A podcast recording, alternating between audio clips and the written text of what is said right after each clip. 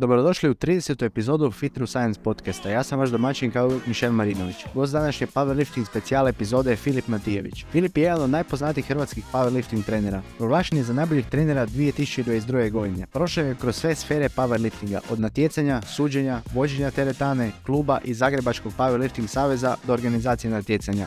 Kratka napomena prije početka razgovora, ako ti se sviđa ovaj podcast, molim te komentiraj, lajkaj i pretplati se na kanal. Zahtijeva jako malo tvog vremena, a to je trenutno jedini način na koji možeš podržati mene i rad ovog podcasta. Hvala ti i uživaj epizodi. Pozdrav Filip, evo, dobrodošao u FTS podcast.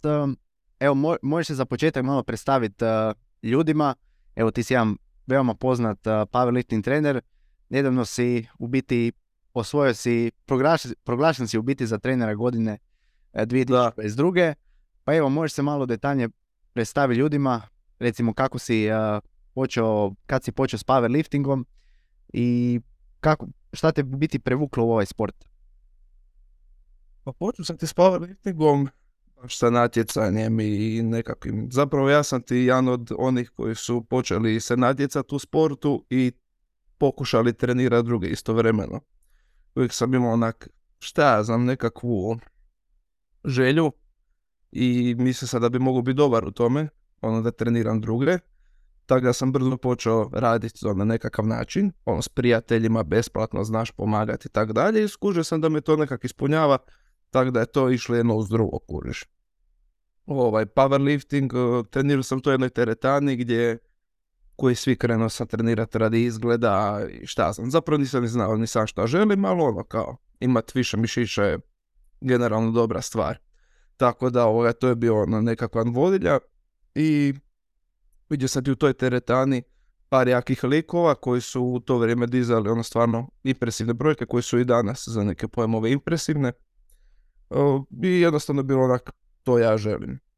Kužiš, krpa nabildanih bradatih velikih likova koji dižu puno kila, puno plejtova na šipci i nema tu uopće ovoga više o čem se pričat, to je to. Da, mislim da je nešto što privuče ljudi kad vide dosta kilaže na šipci, jednostavno, ne znam, nešto ih privuče u vezi toga i mislim da si evo definitivno jedan od, ako ne i najbolji hrvatski coach, budimo realni, imaš jako puno klijenata i siguran sam da dosta ljudi koji ovo slušaju, a i mene, koje u biti, to pitam, dosta uspješnih gosti ovog podcasta. Koja je u biti tajna tvog uspjeha?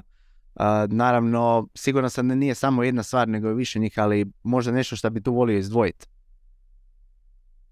Pa gle, reći ću koji svi da ne postoji neka posebna tajna, jel?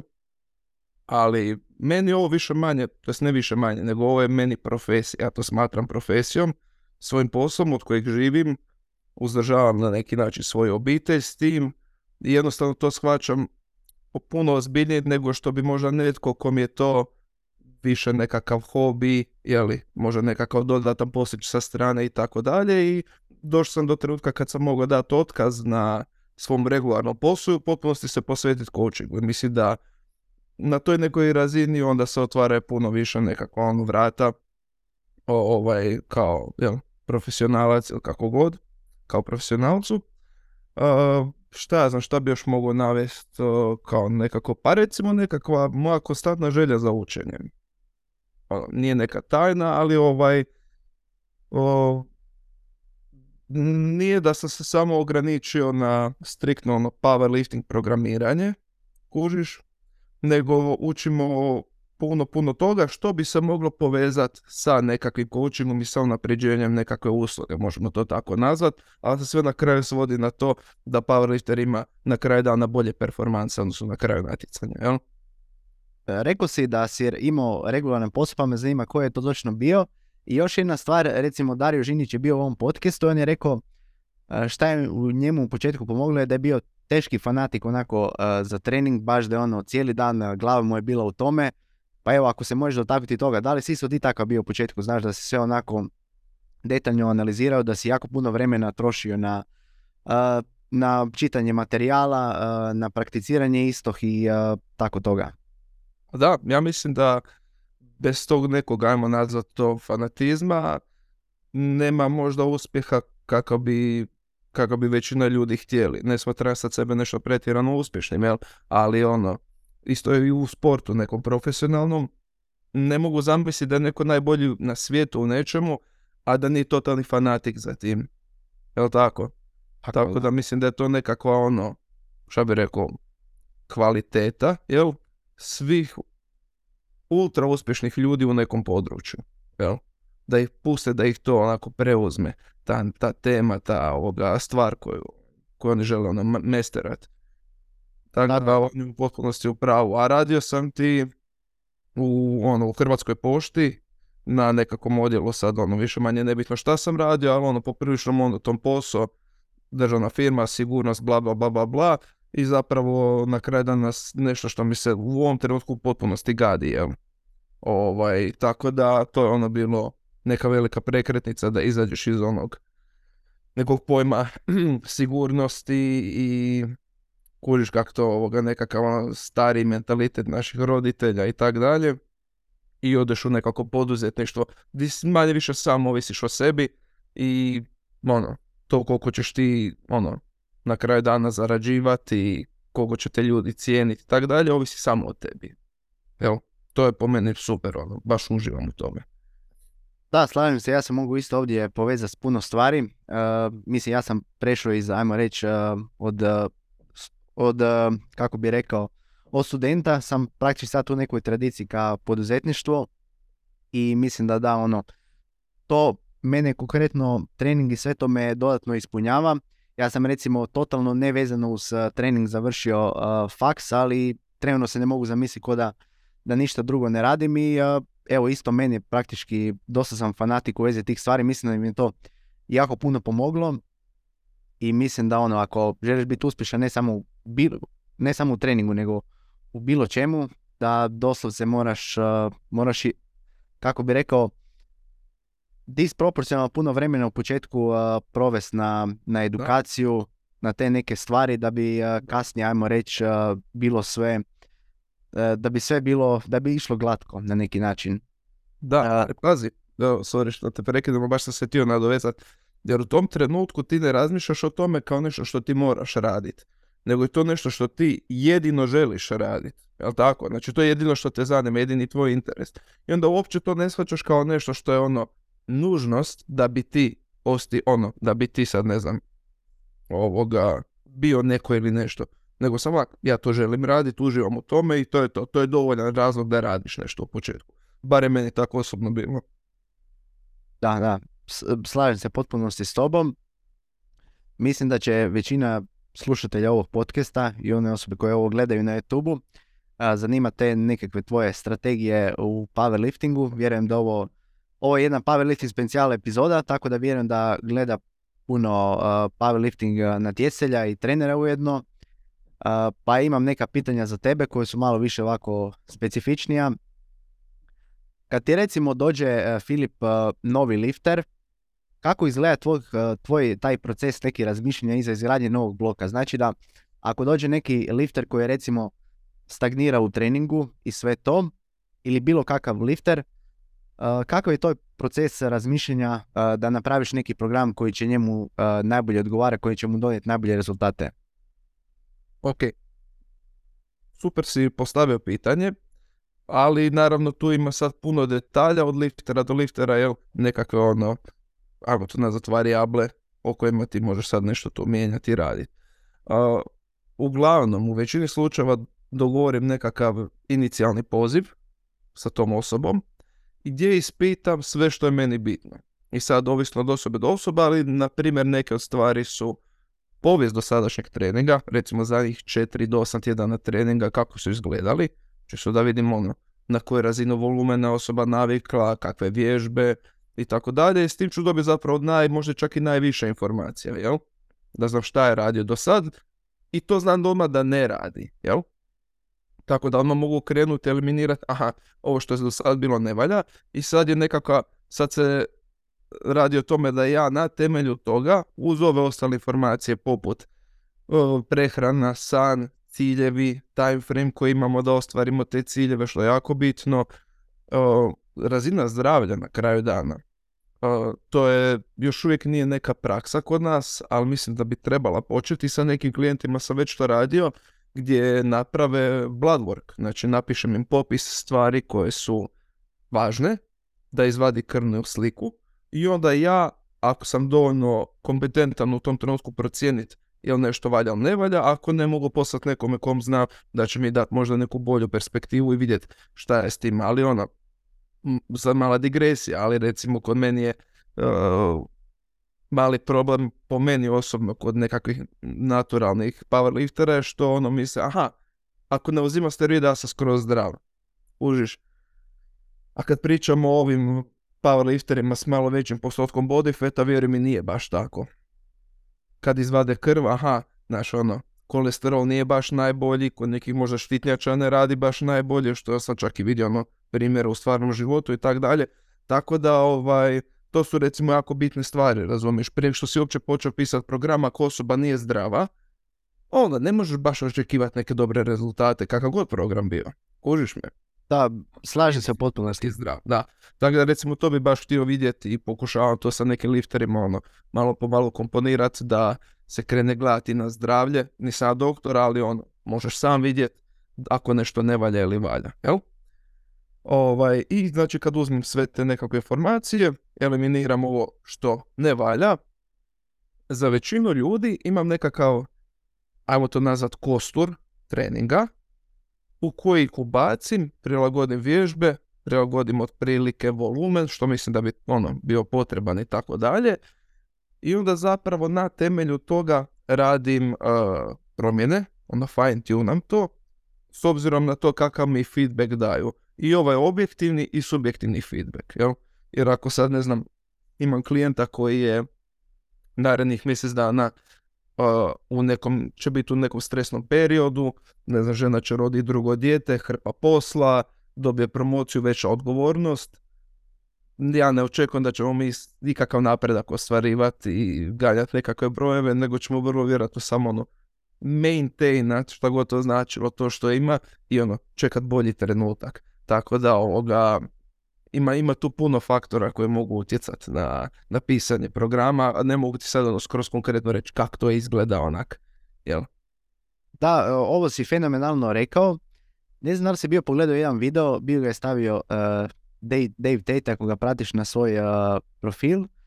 Uglavnom bili su pričali o tome kako ako ti pratiš program, nije samo program ono setovi, ponavljanja, relativni intenzitet, već i program isto, ako pratiš program onda sjediš i san, onda imaš adekvatnu prehranu, reguliraš stres, a kao što si rekao, ako osoba, ne znam, provodi nekakve, mislim ima neke stresne situacije u životu, da ti budeš siguran, ok, to je radi ovoga, nije to jer ti je volumen prevelik ili ti je premal, nego to je jednostavno kad riješiš te neke privatne situacije u životu, trening će ti početi ići bolje. Tako da mislim da to si jako dobro spomenuo, nije samo to jedna domena treninga, nego sve je praktički to, ajmo reći, sve to čini nekakvu cjelinu. Da. I gledaj, na kraju ti adaptacije ne možeš forsirati. Ti možeš, jedino što možeš forsirati je akutno u tom treningu kilažu na šipci. A to da li ćeš se ti adaptirati na taj trening, to ne možeš forsirati. To je ono, ti napravi sve što možeš u smislu prehrane, sna, kontroliranja stresa, sve što si ti naveo, i onda ono, čekaš i vidiš šta se dogodilo idući trening, jesi se uspio oporaviti, adaptirati ili nisi. Da, mislim da to nikad nije dovoljno reći, je da ljudi forsiraju, ajmo reći, napredak, a praktički adaptacije prethode progresivnom opterećenju, ne možeš ono dodavati kilaže na šipku iz tjedna u tjedan. To je jedan jako dobar primjer, recimo jedan tjedan radimo 100 puta 5 čučanj, RP8, drugi tjedan je, ne znam, 102,5 puta 5, RP9, da li si ti onda napredovao, sad ne znam sad točno postotke kako je bilo da ubaciš u tablicu, ali vrlo vjerojatno ne biš napredovao, nisi se adaptirao, i da, ne možemo praktički forsirati napredak. Mislim da to nikad nije... Uvijek bi to trebali spominjati ljudima, jer evo, ljudi stvarno misle da ono, svaki tjedan trebamo dodavati kilažu na šipku ili dodavati ponavljanja. Da, jer kad netko ide u trening sa mentalitetom neki progressive overload i samo ću dodavati svaki tjedan 2,5 kile. Hoću dodavati i 2,5 kile bez obzira kako se osjećam, bez obzira kako spavo, kako jeo i tako dalje. I onda jednostavno neću shvatiti prehranu, san i te stvari kao prioritet. A ako dođeš s obrnutom, znači s ovim mindsetom o kojem smo ti i ja pričali, onak, ok, ja se moram dovesti u stanje da ja tu istu kilažu hitam, to jest veću kilažu hitam na isti RPI, onda je puno veća odgovornost na tebi u ovih 6 dana između ta 2 treninga šta si radio, kužiš. Da, definitivno. Sad dolazimo do jednog jako bitnog pitanja. Pričao sam isto sa Andrej Švenda kad je bio, pričali smo o tome šta ti misliš koliko je zapravo bitna periodizacija u powerliftingu. Znači recimo imamo 3 mjeseca do natjecanja, 3. mjesec radimo 8, 2. mjesec radimo četvorke i mjesec dana prije natjecanja radimo 1. Šta biš ti rekao o toj periodizaciji? Da li moramo raditi tako, da li je superiorna u odnosu na, kao što se sad dosta često i radi, daily undulating periodization, znači da se jedan dan radi možda recimo 8, 2. dan 5, 3. dan 1, malo da više ide tako. Šta ti misliš o tome? Da, ovo je sad dosta zanimljivo pitanje, malo teško odgovoriti ovako kratko, a probat ću. Problem kod periodizacije, kad gledamo hipertrofija, pa strength phase, pa peaking i tako dalje, je taj što to uglavnom dolazi iz nekog ruskog sistema i to je taj neki approach koji se uglavnom bazira na dotadašnjim istraživanjima koje su imali dostupne, jel? Da. I problem kod istraživanja vezanih za periodizaciju je, ima ih par. Jedan je taj što su uglavnom bili na ispitanicima koji nisu nešto pretjerano u treniranje, jel?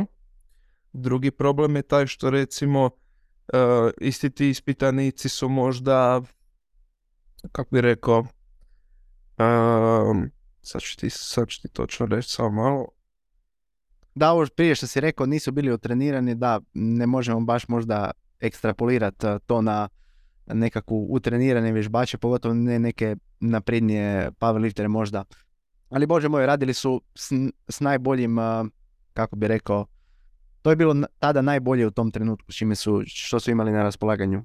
Da, i moraš uzeti u obzir da te studije su uglavnom kratkoročne, jel? I šta ja znam, ajmo to ovako probati opisati.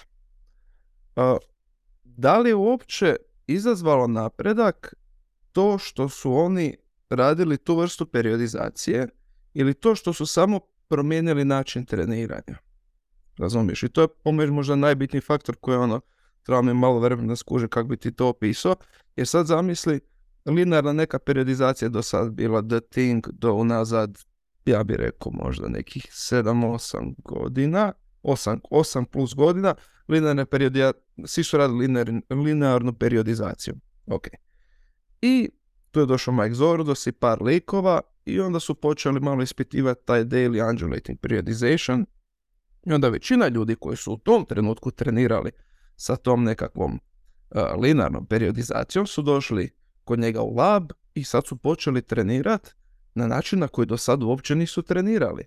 I to je nekakav novi stimulus na koji su se jednostavno adaptirali, a možda uopće nije bila stvar u tome da je ta nelinearna undulating periodizacija bolja, nego možda samo novi stimulus koji izazvao novu vrstu adaptacija.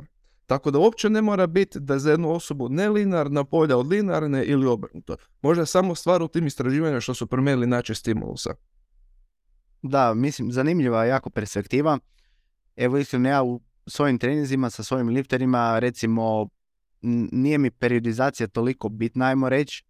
Možda ću recimo jedan dan raditi 8, 2. dan 1 ili ću, možemo se isto dotaknuti tog dijela. 1 tijekom cijele godine ili držat ću ih možda u par blokova. Što ti misliš o tome da recimo powerliftingu cilj nam je naravno na natjecanju da dignemo maksimalno jedno ponavljanje. I sad to me dovodi do idućih pitanja, to je da li bi mi mogli recimo raditi teške 1 tijekom cijele godine ili par blokova za redom. Naravno ne mora to biti onako all out 1, RP8, nego čisto onako recimo tu negdje RP5-8. Pa gle, evo sad možemo spojiti ova dva pitanja jedno na drugo, pa ti mogu dati nekakav onak drugačiji odgovor. Tebi je cilj ko treneru i meni dat program klijentu koji radi. I on će raditi jedno vrijeme. I zapravo jako često, ja iako pišem treninge na tjednoj bazi, dosta često se dogodi da samo copy-pastam jer je na isti RP, možda nešto sitno promijenim i pošaljem opet.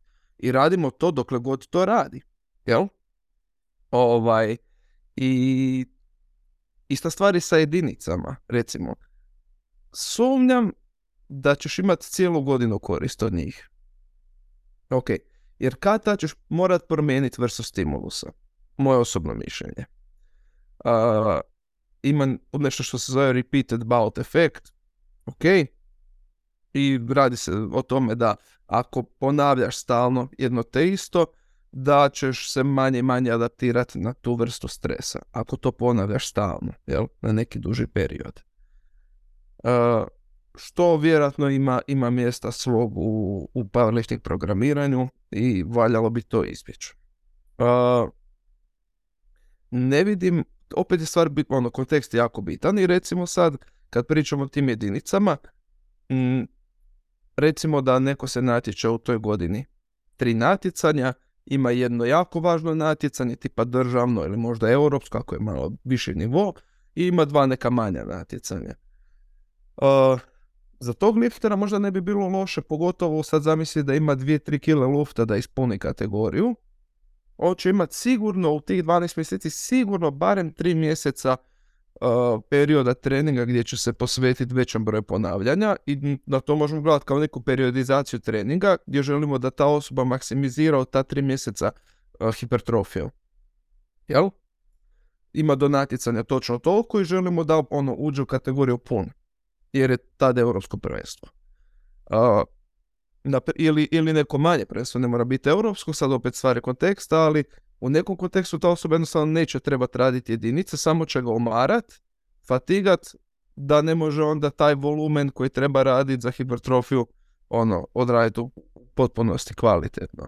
Tako da ne dajem nikom, koliko ja znam za sad, ne znam da sam nikom dao da baš cijelu godinu radi nekakve singlove, ali recimo apsolutno se zna dogoditi, znam raditi sa lifterima da zadnja 2 bloka do natjecanja, onaj predzadnji, krenemo možda već sa nekakvim jedinicama koje uglavnom ne idu iznad 8 RPI i onda zapravo tek za ovaj zadnji blok ostavimo te teže jedinice za sami kraj priprema. Da, mislim da to dosta ovisi i o pojedinom lifteru. Evo daću ti sad primjer 2 potpuno različita liftera. Ne znam da li pratiš iste materijale koje ja recimo većinom. Meni su, ajmo reći, najveći neka mentor koji ima utjecaja na mene, mislim strani, ja bi recimo rekao Steve De Novi, ako ga znaš. On, Swolfessor, Mike Tuchscherer je bio tu malo manje. Recimo, Swolfessor ima primjer Eston Ruska i Bob. On je recimo dao konkretno za njih primjer da oni rade samo onako jedinice, ako se ne varam, blok prije natjecanja. Znači neće ga ponoviti 2 bloka za redom. Zašto? Zato jer ih doslovno se previše zamora dobio ako ih rade prečesto. Isto daću ti jedan primjer potpuno drugačijih liftera. Recimo osoba koja ima manji range of motion, možda recimo na benchu, na deadliftu, na benchu recimo Shono Riega i tako ti manji koji imaju manji opseg pokreta. Recimo njima je dosta bitna tehnika i sve to za skill practice, možda će oni recimo raditi češće jedinice, možda neće biti toliko teške, ali čisto da onako da budu u bloku i možda, kao što sam rekao, možda može dosta ovisiti o polugama liftera, neko ko ima samo dugačke noge, dugačak femur, njega će jedinica na čušću doslovce prebit, treba će mu dosta dugačak deload, pa da, mislim da dosta ovisi o tom kontekstu. Iskreno nisam ni ja, nije da treniram baš sad puno liftera, ali nemam baš jedinice ni za jednu cijelu godinu, ali par blokova definitivno. Čisto taj neki, znaš, skill practice, ljudi dosta kad imaju jedinice, neka drugačija nekakva psihologija iza toga. je i ne samo to, nego i osoba sa manjim opsegom pokreta će moći možda puno više volumena odraditi. Jel? Ako ono na benchu uz arč, uz široki hvat smanji taj opseg pokreta, ljudi koji ja znam da najviše volumena toleriraju na benchu su ljudi s najvećim arčem, koje sam vidio da drugi treniraju ili ja treniram. Ono, to je onak 6 puta tjedno bench sa hrpom volumena, hrpom serija, ali ja da to idem radit, koji imam jako duge ruke i nikakav arč, nema šanse. Meni je ono 3 puta tjedno over glave benchanje. Da. Tako da taj opseg pokreta, ja mislim da zapravo dosta diktira količinu volumena koju možemo tolerirati unutar jednog tjedna. Definitivno. Veći opseg pokreta, više rada je napravljeno i samim time treba će se ukupno, da. I šta sam još tu htio nadodat, ništa, mislim da smo sve rekli za tu periodizaciju. Nekakav zaključak iz ovoga što si ti rekao, možda nije toliko bitno kao što se prije smatralo. Možda će isto nekome baš prije natjecanja odgovarati nekakvi visoki rep range-ovi. Evo, baš sam imao diskusiju s Ognjenom na tu temu, pa šta ti misliš o tome? Recimo, nekome će baš pasati ono da radi u rep range-u od 6 do 8, čak i prije natjecanja, pogotovo deadlift, čučanj, jer dosta ljudi, recimo, kao što smo rekli, radi jedinice, onda tu neke teške trojke, četvorke budu, kao neki back off. Šta ti misliš o tome? Da, pa mogu dati konkretan jedan primjer. Tin Valinčić, koji je powerlifter s kojim već dosta dugo radim, ima jako, jako dobar deadlift. Njegov daleko najbolji napredak na deadliftu je bio kad smo doslovno deadlift držali između 8 i 12 ponavljanja. Competition style možda mrvicu manje, ali ili nekakve jedinice na kratke pauze i to, ali 2 asistencije koje je radio za deadlift su bile sve na 8-10-12 ponavljanja. Praktički do samog natjecanja. I na taj način bi piko da bi došao na natjecanje i ono, super dizel. Da, mislim da sav taj periodizacija, ono klasična, mislim da je dosta outdated, da sad iz...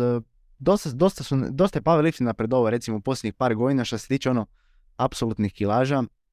Recimo, u 83 kila, ako se ne varam, tu je bio plafon neki čučanj, ne znam, 320-330 kila, sad se dosta se probija kilaža od 360. I mislim da je to isto, ajmo reći, lifteri su pametni, nekako imaju bolji oporavak i sve to, ali samim time i trening je bolje isprogramiran i sve to, i mislim da je to isto jedan jako bitan razlog zašto je u biti, zašto ljudi tako brzo napredovali u tako kratko vrijeme, kad gledajući onako kroz povijest. Dobro, Filip. Dobro, ako nemaš ništa za dodat ovdje, možemo preći na iduću temu, a to je, mislim da će dosta ljudi ovo zanimati. Koja je tvoja strategija iza odabira pokušaja na natjecanju? Možda za neki ljudi koji ovo ne prate baš powerlifting toliko, znači na svakom liftu, čučanj, bench, deadlift, ima se 3 pokušaja, i kako ti za većinu liftera, recimo, kako znaš odabrati odabir pokušaja? Ne znam da li si isto... Rekao si da isto pratiš Matt Gerija, da ti on isto jedan, da je dosta utjecao na tebe. Ne znam da li si čuo za neku njegovu novu knjigu što je izbacio, Game Day Coaching Manual. Evo, ja se baš razmišljam da je kupim, pa evo, možda ti imaš nešto za nadodat u tim strategijama. A zapravo, većina tih nekih strategija i načina kako ono birati te pokušaje, većina tih ideja je došla od njega, koju sam počeo koristiti. I sad najveća razlika u tome je što upoznavanje liftera i poznavanje njegovih stvarnih mogućnosti na natjecanju. Neki lifteri jako dobro performe na natjecanju i znam da onu brojku koju su digli na treningu, na estimate taj mogu dodati 5 do 10 kila još sigurno. Jel? Jednostavno znam da ću na natjecanju moći bolje dizati, performat, sve to. I onda kužiš u tom trenutku, nekakvi izračuni ne znače puno zato što na licu mjesta ćeš vidjeti šta zapravo imaš na stolu, jel? Ali za nekakvu većinu ljudi, recimo opener je a nekih 91-2% od estimate one rep maxa, od najtežeg lifta u tim pripremama. Najteži lift je uglavnom ovaj tjedan prije samog onog tapera, klasičnog, znaš. Da. Iz tog izračunamo neki estimate 1RM, po tome prijavimo openere, u warm-up roomu korigiramo ako je potrebno, ako vidimo da ide bolje ili lošije, ali uglavnom je to dosta precizno. Drugi attempt se vrti oko 95-6% i onda imamo zadnji, treći attempt koji je ono 100%, ali zapravo tu donosimo, u većini slučajeva tu donosimo odluku na licu mjesta, jel ima što, nema što, šta zapravo želimo napraviti. I mogu ti dati sad recimo par primjera koliko je zapravo bitno da upoznaš liftera. Neki lifteri tek na trećem pokušaju se zapravo potrude. Ono, doslovno tek na trećem pokušaju vidiš da ono, fokus je tog, motivacija, da se od sebe, i onda ono treći pokušaj digne jednako brzo koji drugi, a 10-15 kila više na šipci. Dakle, to je isto jako bitan faktor za znati i zapoznavati kod liftera, i to je nešto što može dodati gore kile na total, jer znaš šta je zapravo ta osoba sposobna. I na licu mjesta možeš vidjeti po govoru tijela da li vjeruje u sebe, da li to ima ili nema. Jel? I to je ta nekakva čar coachinga koji ti nijedna knjiga ne može objasniti dok sam ne upoznaš tu osobu s kojom radiš. Da, ta komunikacija između klijenta i coacha, pogotovo na tjecanju, je izrazito bitna. A koji su neki generalno ovako game day savjeti za natjecanje, znači na dan natjecanja, koji je neki generalno savjeti koji preporučaš? Rekao bi ovako, da ta osoba bude autentična. Šta to znači? Ako obratiš malo pozornost tipa na idućem natjecanju, vidjet ćeš da neko koji ide recimo na treći pokušaj, nabrijava se, pokušava ono nekakav hype stvoriti itd., a pogled mu je svuda okolo, gleda da li ga neko osuđuje, gleda da mu je neko u publici, razmišlja si da li će mu se sad smijati ako fejla, kuš razmišlja šta će suci, ono, šta će ocijeniti itd. I zapravo se vidi da ta osoba nije autentična u tom trenutku, da nije ušla u onaj flow state, u zone. Mm-hmm. I mislim da je to najbitnija stvar, da kad izlaziš na platformu, da budeš autentično 100% ono što ti jesi, tko ti jesi, bez brige o osuđivanju drugih, što drugi misle i tako dalje, tek ćeš tad moći u potpunosti iskazati svoje sposobnosti. To je po meni jedna od stvari koje sam tek nedavno počeo primjećivati. Doslovno pratim ljude, pitam, hoćemo ići treći pokušaj taj. Da, ali glava radi ovo. Kužiš, vidim da ne vjeruje u sebe, mijenjam pokušaj, neću to prijaviti. I tak nekakve stvari, jer vidim da osoba nije autentična, nije na kraju iskrena sama sa sobom. I onda kad izlazi na taj treći pokušaj, kažem ti ovo što sam sad malo prije spomenuo, gledam di mu je pogled. Da li je pogled fokusiran 100% ili gleda okolo, gleda tribinu, gleda koje je oko njega, vidi da uopće nije spreman za taj pokušaj. Jel? To je po meni jedna stvar koja je jako bitna, a ne vidim da, nisam vidio baš da neko to spominje do sad kao bitno. Jel? Svi uglavnom kažu, pazi da jedeš dovoljno ugljikohidrata, bla bla bla bla bla. To već svi znaju, znaju ptice na grani, ovo su po meni malo korisnije stvari. I na kraju kad pričamo o tim ugljikohidratima, ja mislim da je najgora stvar koju možeš napraviti je prežderat se karpsima za natjecanje. Jer ti kao prvo ne treba puno ugljikohidrata, kao drugo samo će ti se početi spavat, pogotovo ako ne toleriraš baš ove karpse najbolje, inzulinska rezistencija, bla bla bla, što svi ovi debeli powerlifteri imaju problema s tim malo, tako da sam te još to više pogorša cijelu situaciju. I ne znam, iz nekog mog osobnog iskustva moraš imat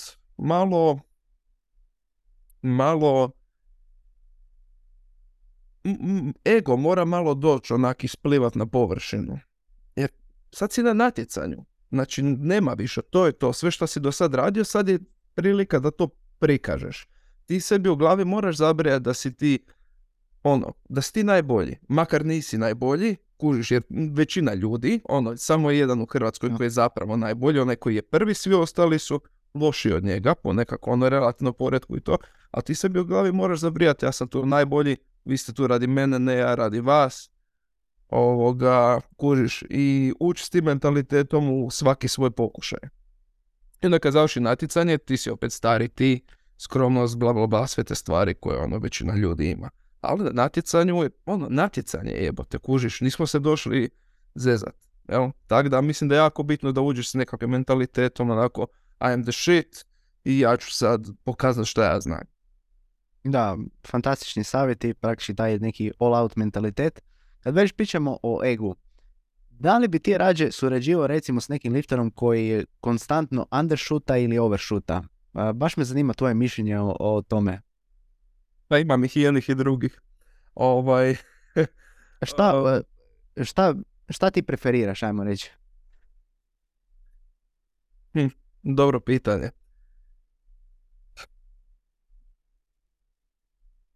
A možda rađu ove koje undershootaju.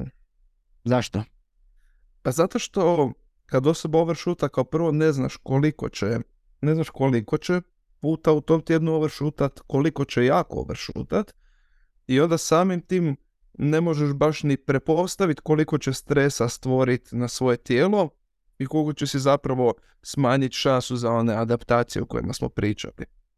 A ako neko regularno undershoota, najmanji je problem malo podići samo intenzitet ili volumen i vidjeti šta će se dogoditi. Da, slažem se. A mislim isto da je problem kod undershootera tipa šta... Jednostavno, možda ih je čak i strah malo, znaš, većih kilaža i sve to.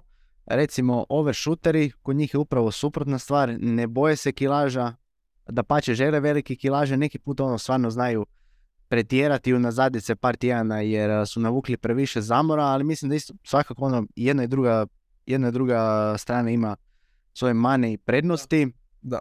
Ja za sebe, evo iskreno ne znam koga bi rađe imao. Vjerojatno bi rekao overshootera jer znam ono da su, kako bi rekao, znam da žele nešto, da žele više za sebe, ne znam, da imaju veći fokus, neku veću želju. Sigurno, i vjerojatno će na natjecanju bolje performat. Neće ih biti strah pušat treći attempt na deadliftu, zato što to stalno radi. Da, kužiš? Specifično. A neko koji je stalno undershoota, koji ima, pogotovo ako taj undershoot dolazi, pitanje je zašto dolazi to undershootanje. Ako dolazi iz straha od ozljede, bit će grdo na natjecanju. Treba jako puno rada da ta osoba se opusti i da ono makne tu fobiju od ozljede iz glave. Da, definitivno. Koja je, Filip, jedna najčešća greška koju vidiš da dosta powerliftera rade, a koči im napredak? Neki tvoj hot take, šta bi ti rekao? Na treningu? Na treningu, da. Tipkanje po mobitelu. To je dosta veliki hot take. Reci zašto. Mrzim to. Zato što ako si došao na trening, treniraj. Nemaš šta biti na Instagramu, jer znam šta ljudi rade, vidim, sjede i scrollaju na Instagramu, nitko ne radi ništa korisno. Ajde ono, ok, drugo je sada neko u Torio mobitelu upisao seriju koju je odradio, logirao je trening ili nešto. Apsolutno razumijem i to nije nešto što ti odlači pažnju. Tebi pažnju na trening odlači sve ono što nije vezano uz tvoj trening akutno u tom trenutku, jel tako?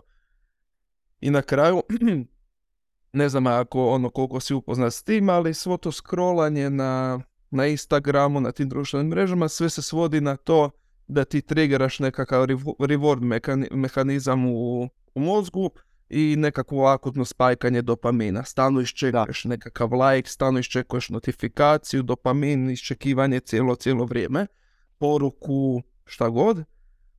I ti zapravo, ajmo reći ovako, povećavaš taj račun dopamina koji ti zapravo na kraju onda šteti za tvoj trening, jer ono diplitaš te nekakve, ajmo to nazad dopaminski rezervama, i ako nije točno, diplitaš na neki način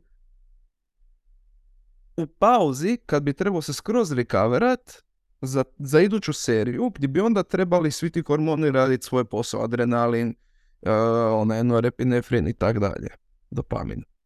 Tako da nije samo da me živcira u smislu na nekoj fenomenološkoj razini, nego i fiziološko, ima stvarno svoju posljedicu na trening. Ne možeš ti biti 100% fokusiran na tri teške serije čučnja ako 15 minuta ili 10 minuta između scrollaš po mobitelu i gledaš, reelove ili tak nešto. Užasno, po meni je to gubitak vremena. I znam sam po sebi, ako nisam 100% fokusiran, neću ni blizu dobar trening imat kao što bi imao da jesam. Jel? Mobitel ide u većini slučajeva kad je teški trening na airplane mode, stavim ga na stol, što dalje od mene, i idem trenirati. Da, ja bi isto tako rekao, praktički stvari koje nisu povezane recimo uz powerlifting, tvoj trening, nemaju neko mjesto u treningu, ne bi trebale imat. I čak i, ne samo neki ljudi, čak za top seriju izbace mobitel i sve to bez distrakcija.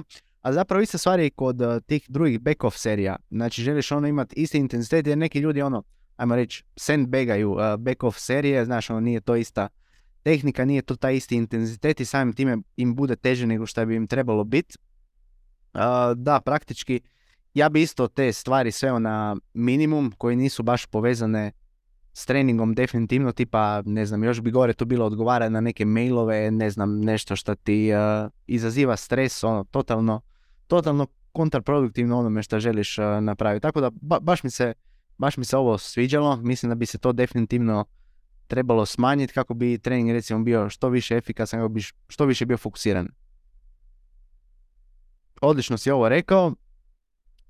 Znam, Filip, recimo da se sad, ajde, pustit ćemo ovo, znam da se boriš sa tendinopatijom kvadricepsa, to ćemo temu pustiti za kraj.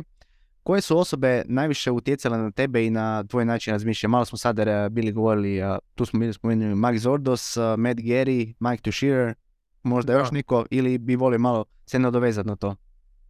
Pa, ajmo za sad, striktno za powerlifting recimo, njih trojica, Matt Gary je nekakav autoritet po pitanju, game day performance i tako dalje. Čovjek sa ogromnim iskustvom koji nije toliko prisutan na društvenim mrežama, pa možda ljudi ne znaju naoko za njega, ali nema osobe u američkom powerliftingu koju on nije pratio na svjetsko prvenstvo i tako dalje. Tako da mislim da je to jako bitan faktor koji treba uzeti u obzir. Mike Zourdos, on praktički ne postoji uopće više na društvenim mrežama, vrhunski znanstvenik koji radi baš dosta istraživanja u tom svom labu vezanih uz nekakav strength training i tak dalje. I imamo, i koji je sam po sebi bio solidan powerlifter, imamo Mike Tuchscherera koji je po meni osobno jedan od najuspješnijih trenera ikad, pogotovo kad pričamo o ovom IPF powerliftingu, drug tested. Sam on kao sportaš je bio na ultra visokoj razini, što isto znači nešto i govori o njemu. I ne samo njegovi uspjesi, nego i način na koji razmišlja, filozofija, konstantna želja za napretkom i učenjem, što mi se jako, jako sviđa kod njega, su stvari koje su me nekako zadržale kod njega kao nekog glavnog autoriteta za informacije koje ja učim kad je u pitanju powerliftinga. Da, definitivno, on je, a možda čak i najutjecajniji čovjek koji je, mislim, imao najviše utjecaj na programiranje powerliftinga. On je, ako se ne varam, baš prvi počeo sa vođenjem RP-a u powerlifting.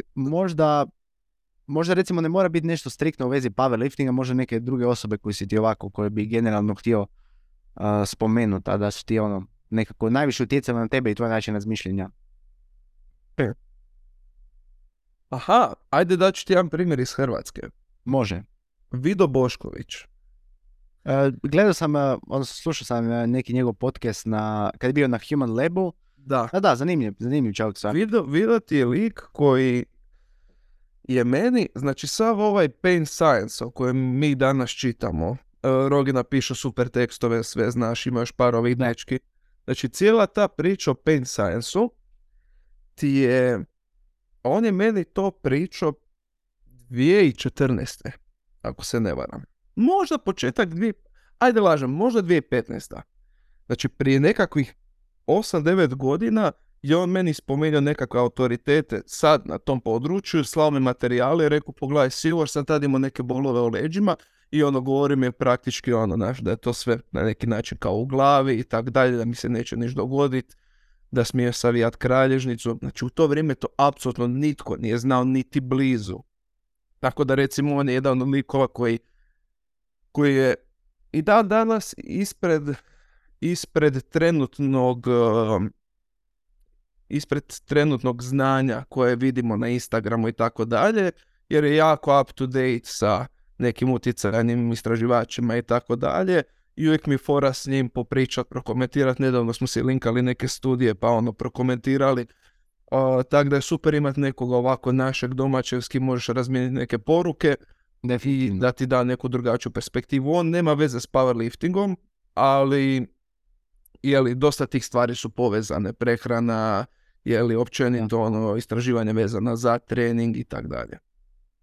Da, što se tiče Pain Science, ja sam tu prvi put, ako se ne varam, naišao sam na Barbell Medicine. Mislim da su oni u tom fitness svijetu generalno da su onako nekako to najviše popularizirali. Astin Baraki, Jordan, oni su prva dva tipa koji sam to čuo, oni baš imaju genijalne materijale o tome. Na domaćem prostoru, evo, Leon, znaš koliko ljudi sam čuo fizioterapeuta koji su završili faks, da su pročitali njegovu knjigu, da su naučili više od tih 30 stranica nego na cijelom faksu, znači ono baš to vjerujem, da. Baš vrhunski i definitivno preporuka za sve te ljude. Možemo sad pričati o tome, o toj tvojoj ozljedi, evo mislim da smo se sad baš lijepo nadovezali. Da, Leon ima isto objavu o tebi, odnosno iskustvo sa obostranom tendinopatijom kvadricepsa, pa evo ako možeš malo, ne znam sad koliko želiš ići u detalje, ali evo kako si se, šta je u biti to, kako se boriš s tom ozljedom i kada i ako se trenutno planiraš opet izaći na neko natjecanje? Što se tiče vremena ja imam dovoljno, čisto da ne moraš ti skraćivati ovoga, tako da mogu objasniti kroz koju minutu cijelu tu neku priču. Znači, prve pripreme za natjecanje sam krenuo negdje drugom polovicom 2015. godine i naravno sa dosta malog volumena i čučnje od 2 puta tjedno sam skočio na 3 puta tjedno lubar competition čučanj, 15 radnih serija. Ne moram ti više govorit. Da. I već se tu krenuli javljati nekakvi bolovi u koljenu. Long story short, godinu dana nakon toga ja se i dalje natječem. Konstantno sam pod užasnim bolovima. Praktički ja zadnjih možda 8 mjeseci svoje neke karijere koja je bila kratka natjecateljska radi te ozljede, ja nisam odradio niti jedan čučanj da nisam pod navodnicima umirao od bolova. I na kraju zadnje pripreme koje su bile za državno prvenstvo u 12. mjesecu 2016. Ja nisam ulazio u teretanu bez 600 mg brufena u sebi. Uopće nije imalo smisla. I onak 45 minuta zagrijavanja da dođem do razine di mogu zapravo donekle odraditi te čučnjeve. I nakon tog natjecaja sam skužio da to jednostavno ne ide više tako. To je toliko bilo užasna bol da najobičnije dnevne aktivnosti, tipa sagnut se i pokupiti nešto spoda, šta god je zahtijevalo malo fleksije u koljenu, je bilo stvarno jako bolno. Ne bi mogao na privatnom treningu demonstrirati klijentu iskorak, koliko bi me bolilo koljeno sa ta tetiva, body weight čučanj, znači baš je bilo gadno i naporno. I onda bi pustio to par mjeseci da prestanu uopće nikakvi bolovi, onda bi se vratio opet možda malo čučnjevima, pa bi onda to opet krenulo boliti i tako naprijed nazad, pa bi krenuo možda nekakav protokol.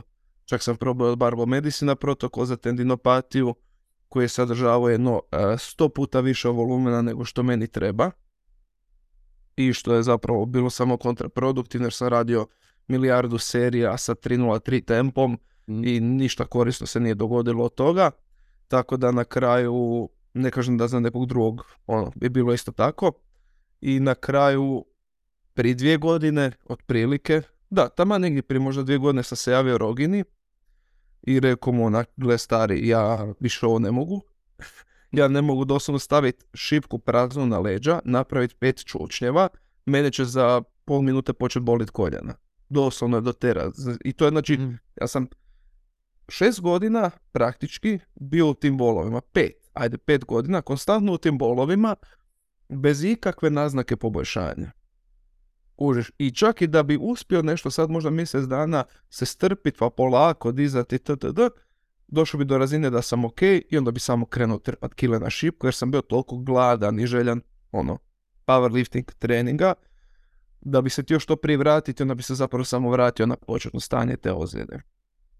I onda je s njim krenula ta suradnja koja je stvarno bila super jer je Rogina lik koji je powerlifter. I to mi je, ja on te najviše kužiše pomoglo od svega jer je stvarno razumio neke moje potrebe i ciljeve. Jer ja sam išao i tu u Zagrebu kod nekih likova koji su dosta poznati i čak su i sa sportašima radili i tako dalje, da sad ne imenujem. I onda bi mi radio onaj manual muscle testing i da, potrošio bi moje vrijeme i novac na totalne gluposti i rekao bi mi da moram aktivirati psoas. To bilo klasika. Da, i kao, i onda me uči da krivo rade čučanj, pa moram ovako, pa mi gleda posturu. Ništa od toga nije imalo nikakvog smisla, niti koristi. Jedino što je imalo smisla je da polako, progresivno, uz jako lagane vježbice se vraćam prema pravom čučnju. I nama, mislim da mi godinu dana praktički tog riheba nismo radili čuča sa šipkom, ili ono, možda ne godinu, ali mjesecima. Nam je trebalo build-upa da dođemo do toga da ja stavim šipku sa 60 kila na leđe i napravim duboki čučanj. Stvarno je trebalo jako puno vremena da dođem do te razine, ali on bio dovoljno strpljiv da me vodi kroz to. I kažem, ono, mogu samo njemu zahvaliti jer da nisam imao njega, ne znam kom bi dovoljno vjerovao da me vodi kroz taj proces na tako dugi period. A, reci, kako je to, dobro, došli si do tog dana, kako se to kasnije odvijalo? Kako dan danas praktički se boriš s time? Kakvi su ti planovi za dalje? Znači ovako, od ove godine više ne radim s njim. Došao sam do razine da mogu sam raditi čučanj i ja ti sad sam već 2 bloka, sad sam u sredini 3. bloka, 3+1 tjedan deloada, gdje radim čučanj, jednom tjedno competition squat, jednom tjedno belt squat, na jako visoki broj ponavljanja, jer mi je to jako, kako bi rekao, neinvazivno na tetive. I zapravo imam taj jedan kao teški čučanj gdje su samo 3 trojke, to je cijeli volumen competition čučnja za mene, i pušam kilažu dosta agresivno. Krenuo sam sa prvi tjedan tog bloka, znači prije nekih 2,5 mjeseca, krenuo sam 3 trojke sa 115, sad sam napravio zadnje sa 160-ak, otprilike, i najbolje od svega, ja kad završim taj trening, ja drugi dan nemam bolove u koljenima. Da, to je vjerojatno najbolji osjećaj. Znači, ja ti ne mogu opisati, znači ja se sad opet osjećam kao powerlifter nakon fucking ono 6,5 godina, napokon imam taj feeling da radim sva 3 lifta. Nije to ni blizu sad nekog ono, neke prave forme di ja sad treniram baš striktno, jel? Prema nekom datumu di ciljam testirati tako nešto, nego čisto u smislu odabira vježbi, mentaliteta, taj koji sad imam, puno odmah više se posvećujem oporavku, prehrani i tako dalje, samo zato što napokon treniram kako treba. Da, fokusiraš se na proces, definitivno. Apsolutno. Ne na ishod. Da, apsolutno, to si super rekao. Da, pa praktički onda, ako se ne varam, 2024. možda bi te opet mogli gledati na Bini, definitivno. Ako Bog da. Vidjet ćemo. Iskreno, nije mi to trenutno cilj. Uz obitelj, uz posao, uz tu teretanu koju vodim, jednostavno puno mi je veći prioritet i puno mi je važnije i zapravo mi čak i puno više ispunjava da neki moj powerlifter ima dobar performans na natjecanju nego da ja nužno izađem na to natjecanje i napravim nešto. Kažu ti, znači meni je sad samo taj feeling da ja treniram konzistentno, pogotovo sa tim dečkima. Taj feeling mi je dovoljan i dovoljno mi ispunjava da uopće nemam sad potrebu ići dalje od toga, jer bi morao početi žrtvovati jako osobni život, obiteljski život, što iskreno ne želim raditi. Da, mislim vrijedno toga u ovom trenutku. U potpuno se razumijem, sad su ti negdje drugdje prioriteti i kao što sam rekao, fokusiraš se na proces i to je sasvim ok. Koja je, Filip, najuzbudljivija kategorija trenutno u HPLS-u po tebi? Ili ako ne želiš izdvojiti jednu, ajde, barem onda dvije izdvoji. Najuzbudljivija. Mislim da mi je broj 1 Open 93. Da, to sam isto ja rekao bio na prethodnom podcastu. Da, sa 3 jaka liftera, sva 3 bi mogli, koliko sad vidim, jako možda malo prerano prognozirati, imati donekle sličan total. Što znači da bi moglo stvarno biti ono da se diže na zadnji deadlift, kožiš, i to je uvijek jako zabavno, uzbudljivo i onako challenge za mene kao trenera, jer 2 od ta 3 liftera ja treniram, tako da to je nešto čemu se baš jako veselim. 9-3 Open, 105 Open je isto solidan, mogo bi biti još malo bolji. Kad bi se svi počeli, kad bi se recimo i Huzijak vratio u opet malo aktivnije natjecat, Gordan je tu, Mikišić je tu, on je stvarno impresivan. Obojica zapravo, Škevin koji je sad skatao u 105 i čini se da bi mu moglo dobro ići, trebaš vremena da se vrate ti brojevi, ali mogu bi stvarno biti konkurenta tu na nekoj razini. Tako da ta 105 kategorija isto ima priliku za ono solidno natjecanje. I 120 mi je više draga nego uzbudljiva, zato što imaš Miru Novakovića koji je debelo prvi. Uh-huh. Nije da ga netko može sad ugroziti, koliko ja znam. I onda imaš Tin, Švenda, koju ja obojicu treniram, Žugi, kojeg ja treniram, imaš Samuela koji je iz mog kluba, tako da ono, većina ljudi koji su mi dosta dragi, s kojima sam jako blizak i povezan, se natječu u toj kategoriji i to je nekakva moja trenutno prirodna kategorija, tako da to je nešto što mi je onako super kad dođe taj dio natjecanja, jer su teški deadlifti u pitanju, vuče se preko 300, to mi je ono totalni gušto, ono, na natjecanju čeka samo taj trenutak, da oni krenu dizati. Da, nešto je tome kad dižu stvarno, kad se dižu najveće kilaže, definitivno. Da.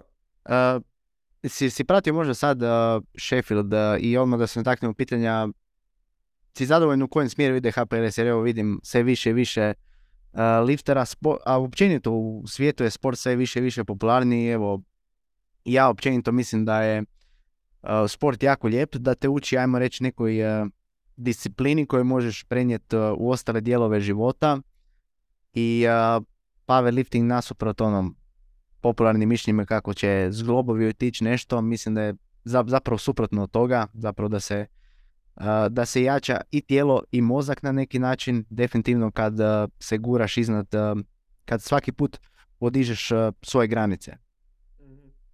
Znači, ajde prvo za ovaj Sheffield. Nisam live cijeli popratio jer sam imao nekih obveza, ali, mislim šta reći.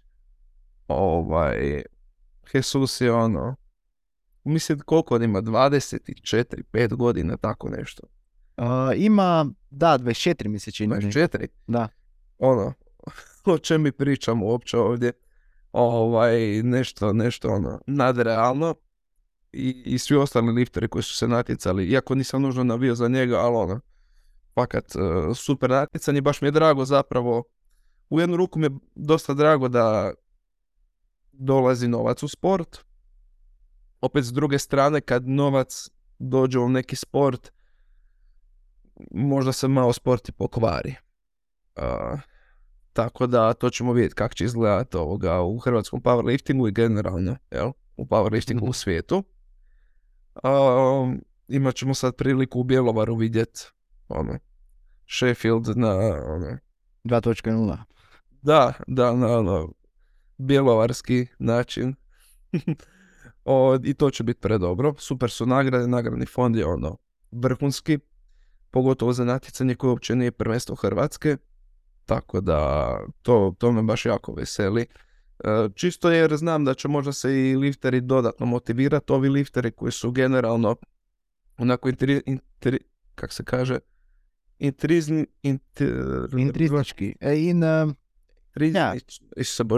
intristik, ajmo reći engleski naziv. Motivirani. Da, će sad dobiti nekakvu ono vanjsku motivaciju, što je cool, jer većina powerliftera koje vidiš, malo ko se tu natječe da bi sad ono rušio nekakve imaginarne rekorde koji su ono stvarno više manje nebitni i dobio neku medalju na natjecanju, nego stvarno većina njih koji su stvarno dobri u tom sportu se natječu jer obožavaju taj sport i taj neki feeling koji dobiju iz tog sporta je to zbog čega to rade. A bit će cool sad vidjeti da se još to pomeša malo sa ovim nekim eksternim motivatorima poput novca. Da, definitivno. Da. I znaš šta bi još ovdje za Sheffield? Tu mi je baš žao što su se IPF i USAPL što se razvojili, jer tu imaš jako puno ono dobrih liftera u Americi i zamislite kako bi to tek bilo da je sve samo jedna federacija, koliko bi to još bolje bilo. Da. Da, mislim ne znam, iskreno dosta je velika ta drama bila u Americi sa USAPL-om i sa IPF-om i itd. Sve se svodilo opet na ono, znaš, doping, testiranje i tak dalje. I teško je ono znat baš pravo istinu po meni šta su pravi razlozi za taj nekakav raspad i to sve. Uvijek moraš gledati da postoje možda neki osobni interesi u svim tim pričama. Uglavnom u tome često stoji neki problem, bar neko moje mišljenje. Tako da, a mislim ono šta je tu je, jel? Svako ima pravo birat gdje će se natjecat, pa ono makar otišao u VRPF ili gdje god, po meni i dalje se ne umanjuje trud i nekako uspjeh te osobe, jel? Da. Koje god ono se ta osoba federaciji natjecao. I na kraju ti si taj koji mora proći kroz sve to i staviti tu kilažu na leđa i podići to, tako da ono, svako bira nekako svoj put, jel? Si zadovoljno u kojem smjeru ide hrvatski powerlifting? Evo i sam si isto predsjednik kluba, organiziraš natjecanja sam, mislim odnosno uz druge ljude, i jesi zadovoljan generalno sa smjerom u kojem to sve ide? Da. Mislim da HPLS ima neki svoj tok rasta koji je poprilično konzistentan zadnjih par godina i sad sa ovim organiziranjem Europskog prvenstva su pokazali da to sad ide na još jednu granicu, to jest razinu više. Jedva čekam da krene organizacija, ja ću se potruditi dati svoj doprinos, ne samo ja kao pojedinac, nego i cijeli moj klub i na kraju Zagrebački powerlifting savez. Tako da, evo, podržavam tu nekakvu inicijativu da se organizira tako nešto. Čak je već prije možda godinu dvije se još pričalo o tako nečemu, ali se nikako nisu mogli dogovoriti nekakvi uvjeti i tako dalje. Sad je napokon se možda pronašao neki zajednički jezik i evo kreće ta organizacija, biti će u Zagrebu. Mislim da je već i hotel službeni dogovoren, tako da ide sad sve. Čekam samo da nas pozovu i da kažu kako možemo pomoći i evo, kako naprijediti tu svu organizaciju. Odlično, to će biti baš top. Evo, iskreno isto ja planiram u ovom trenutku barem doći pogledati par dana natjecanja, pogledati najbolje evropske powerliftere i evo, veselim se tome. I zadnje pitanje je, Filip, s kojim završavam sa svakim gostom. Nije baš ono konvencionalno pitanje tipa koji savjet bi dao ljudima ili ne znam, tako nikako, više generičko pitanje pod navodnicima. Koje mišljenje u vezi powerliftinga, mada i ne mora biti u vezi powerliftinga, si promijenio u posljednjih 3 do 5 godina da ti onako najviše utjecalo na tebe? Pa recimo, jedno od mišljenja je to da su kreatin i kofein jedini suplementi koji vrijede nešto novaca. Ovo je isto hot take. Da. Mislim da nije baš ono, samo tako. I da postoje neke stvari koje u određenom kontekstu mogu imati svoju nekakvu korist i benefit. Ja? Vidio si, ne znam, možda ono, spominjao sam ovaj... Alpha GPC. Alpha GPC, da. I tako postoje još nekakvi suplementići koji mogu odraditi svoj posao. I jednostavno malo onak je, neću reći, možda treba vremena da se nešto ulovi i da svi krenu pisati o tome i pričati. I onda ljudi često, po meni ima feeling da ljudi jako često činjenice izvlače sa Instagram objava i sa Instagram reelova, umjesto da sami malo stvarno zakopaju i pronađu stvarne eksperte u određenim područjima i nauče nešto od njih. Ako me razumiješ. Da, razumijem. Ja sam apsolutno za ovaj način, recimo, ti, Frane i ima vas još Dario Žinić, šta, ne znam sad nabrojati itd. Ali recimo vi koji onako pišete dosta za nekakav jam pop uglavnom. Da. I apsolutno to je super. I naravno da njima ni ne treba ih obasipati sa bespotrebnim informacijama. Apsolutno se slažem i ne treba im, ne znam, kakav egzotični inotropik, suplement i tako dalje, jer ono, njihove potrebe u teretani, izazovi i tako dalje su poprilično jednostavni i mali i odradit će i ovi nekakvi 100% sigurni dokazani suplementi svoj posao i više nek dovoljno, a ni ne treba im na kraju dana, jel tako? A kad uđemo možda u nekakvu razinu performansi gdje možda želiš maksimizirati svoj trud, i ako ti nešto može pomoći 1 ili 5%, a neko ko je stvarno fanatik, ono što smo pričali, će odvojiti određenu svotu novaca, koja na kraju dana nije velika, ja. 100 kuna mjesečno, za neki suplement koji će mu možda pomoći u nečemu. Evo, bilo to fokus, mentalna ono, energija, kolin, da li će to biti, razumiješ me, bilo šta drugo. Tako da po meni, htio bi da krenemo malo izvan, bar u tom nekom natjecateljskom aspektu, da odemo malo izvan samo kofeina i kreatina i da krenemo otvarati malo horizonte, jel, šire. Da, evo, potpuno te razumijem, pogotovo ovaj zadnji dio što si rekao. Možda bi nekom naprednim vježbaču, makar mu nešto i pomoglo 1%, to će njemu značiti. Evo, baš kad ste ti i Ognjen pričali o Alfa GPC, evo, baš sam išao gledati na Egzemin, tipa šta istraživanje kaže o tome.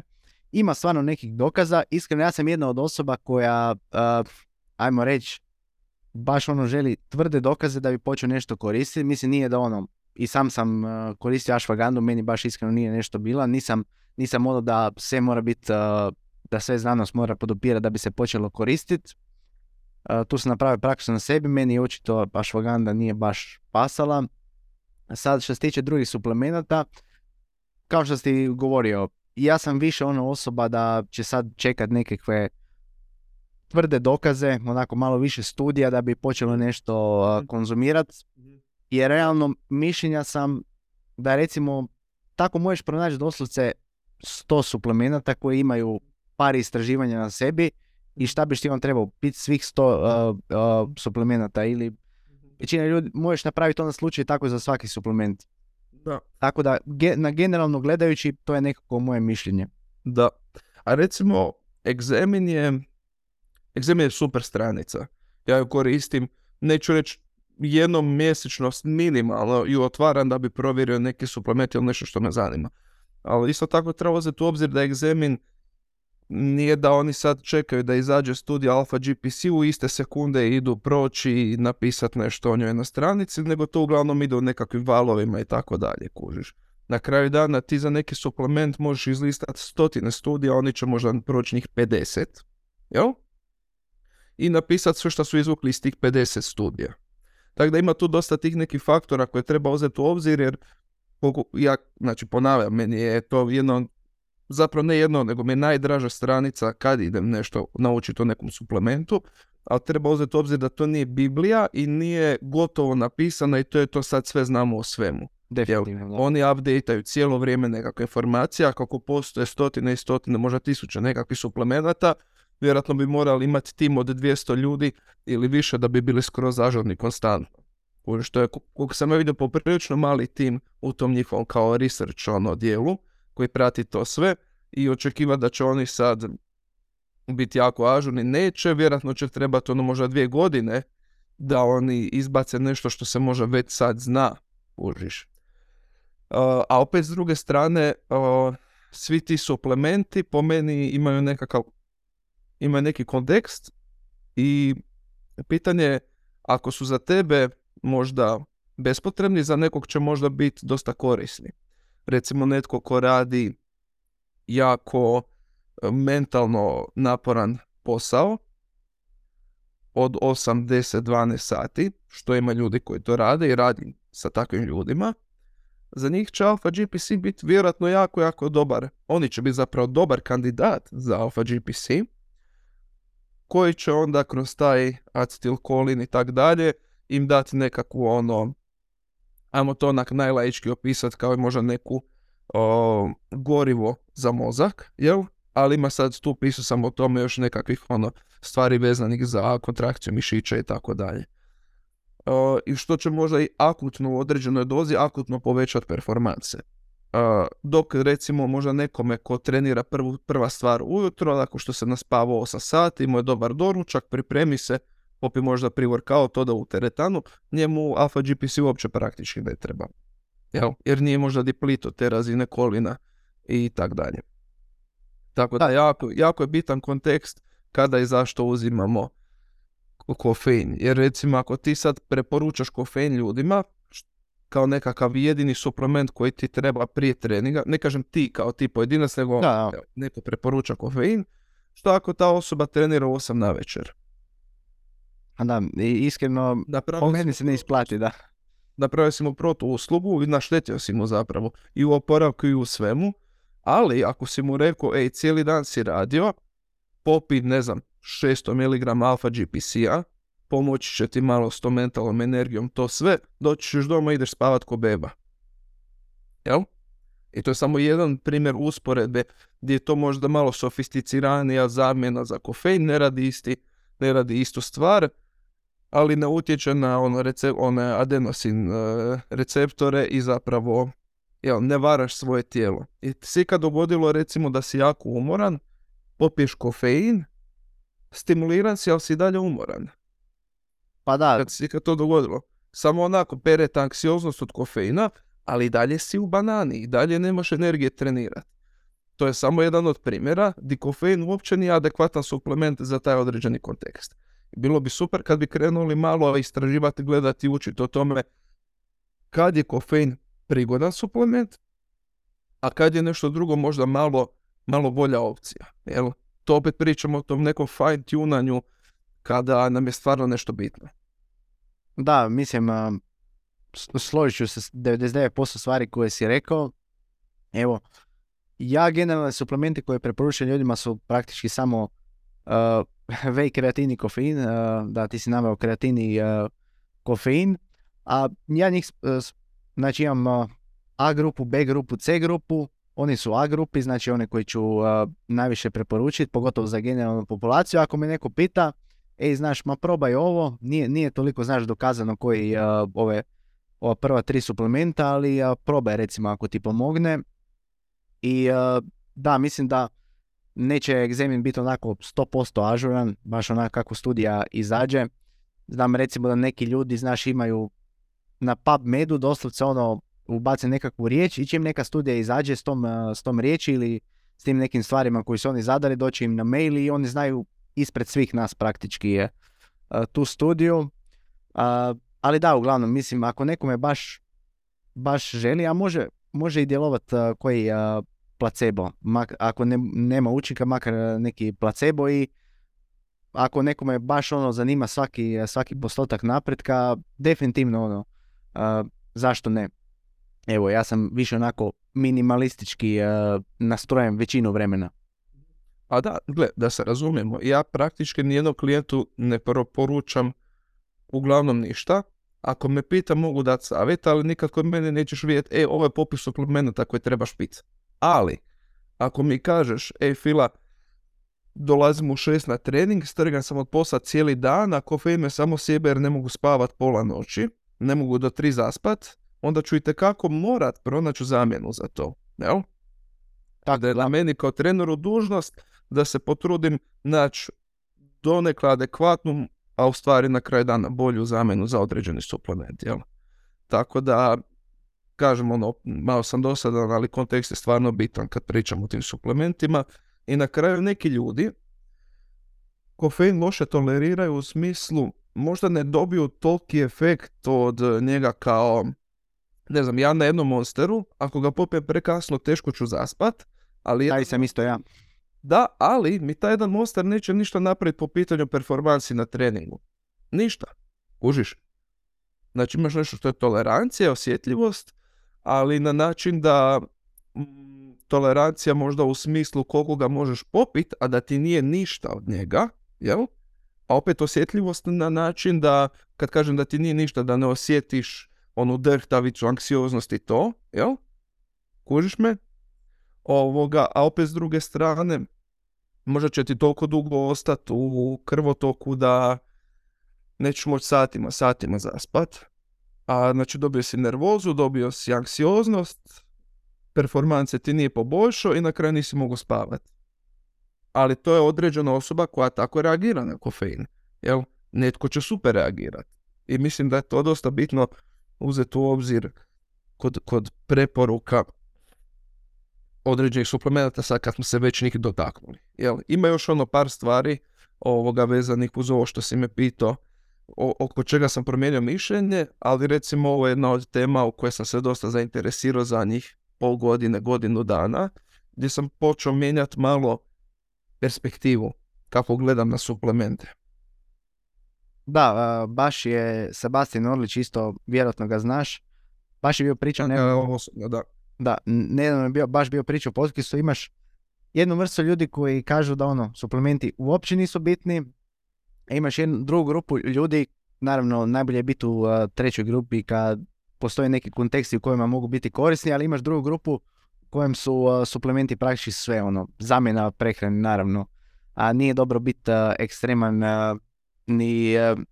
to je naravno spektar, nije dobro biti ni na jednom ni na drugom kraju spektra. Tako da, Filip, evo, hvala ti na podcastu, prošli smo sva pitanja koje sam imao spremna i evo, hvala ti na znanju koje si prenio meni i svima ovima koji ovo slušaju. Evo, mislim da si veoma zanimljiv lik, jedan od najboljih trenera u Hrvatskoj definitivno, i hvala ti još jednom što se odazvao. To je to praktički, ako imaš neke završne riječi. Hvala tebi na pozivu. Super vodiš podcast, stvarno je bilo ugodno razgovarat. Evo, pozdravljam onda tvoje gledatelje i slušatelje podcasta. Gdje te mogu pronaći, zaboravio sam reći. Šta kažeš? Gdje te mogu pronaći, kontaktira za uslugu, nešto, nudiš coaching? Na Instagramu, uglavnom, s tim da stvarno svake prijestupno objavim nešto. I svaki put kažem da ću početi objavljivati što se ne dogodi. Tako da filip.matijevic.dos možete linkati dolje. Ok, super. I to je to, uskoro će izaći nekakva web stranica, ali o tom potom, to je možda tam ne pred ljeto tek. Da, pozdravljam tvoje gledatelje i slušatelje i molim ih sve da prestanu koristiti mobitel dok treniraju.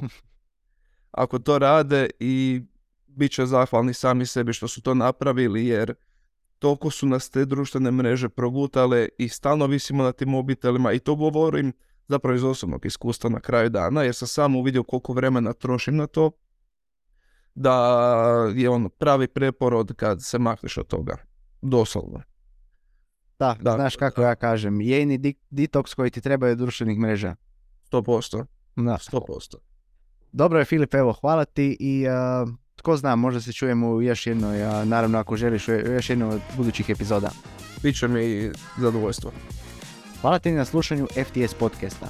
Ako ti se svidjela epizoda, lajkaj, komentiraj i pretplati se na kanal. Vidimo se u idućoj epizodi koja izlazi svaki petak u 12:00.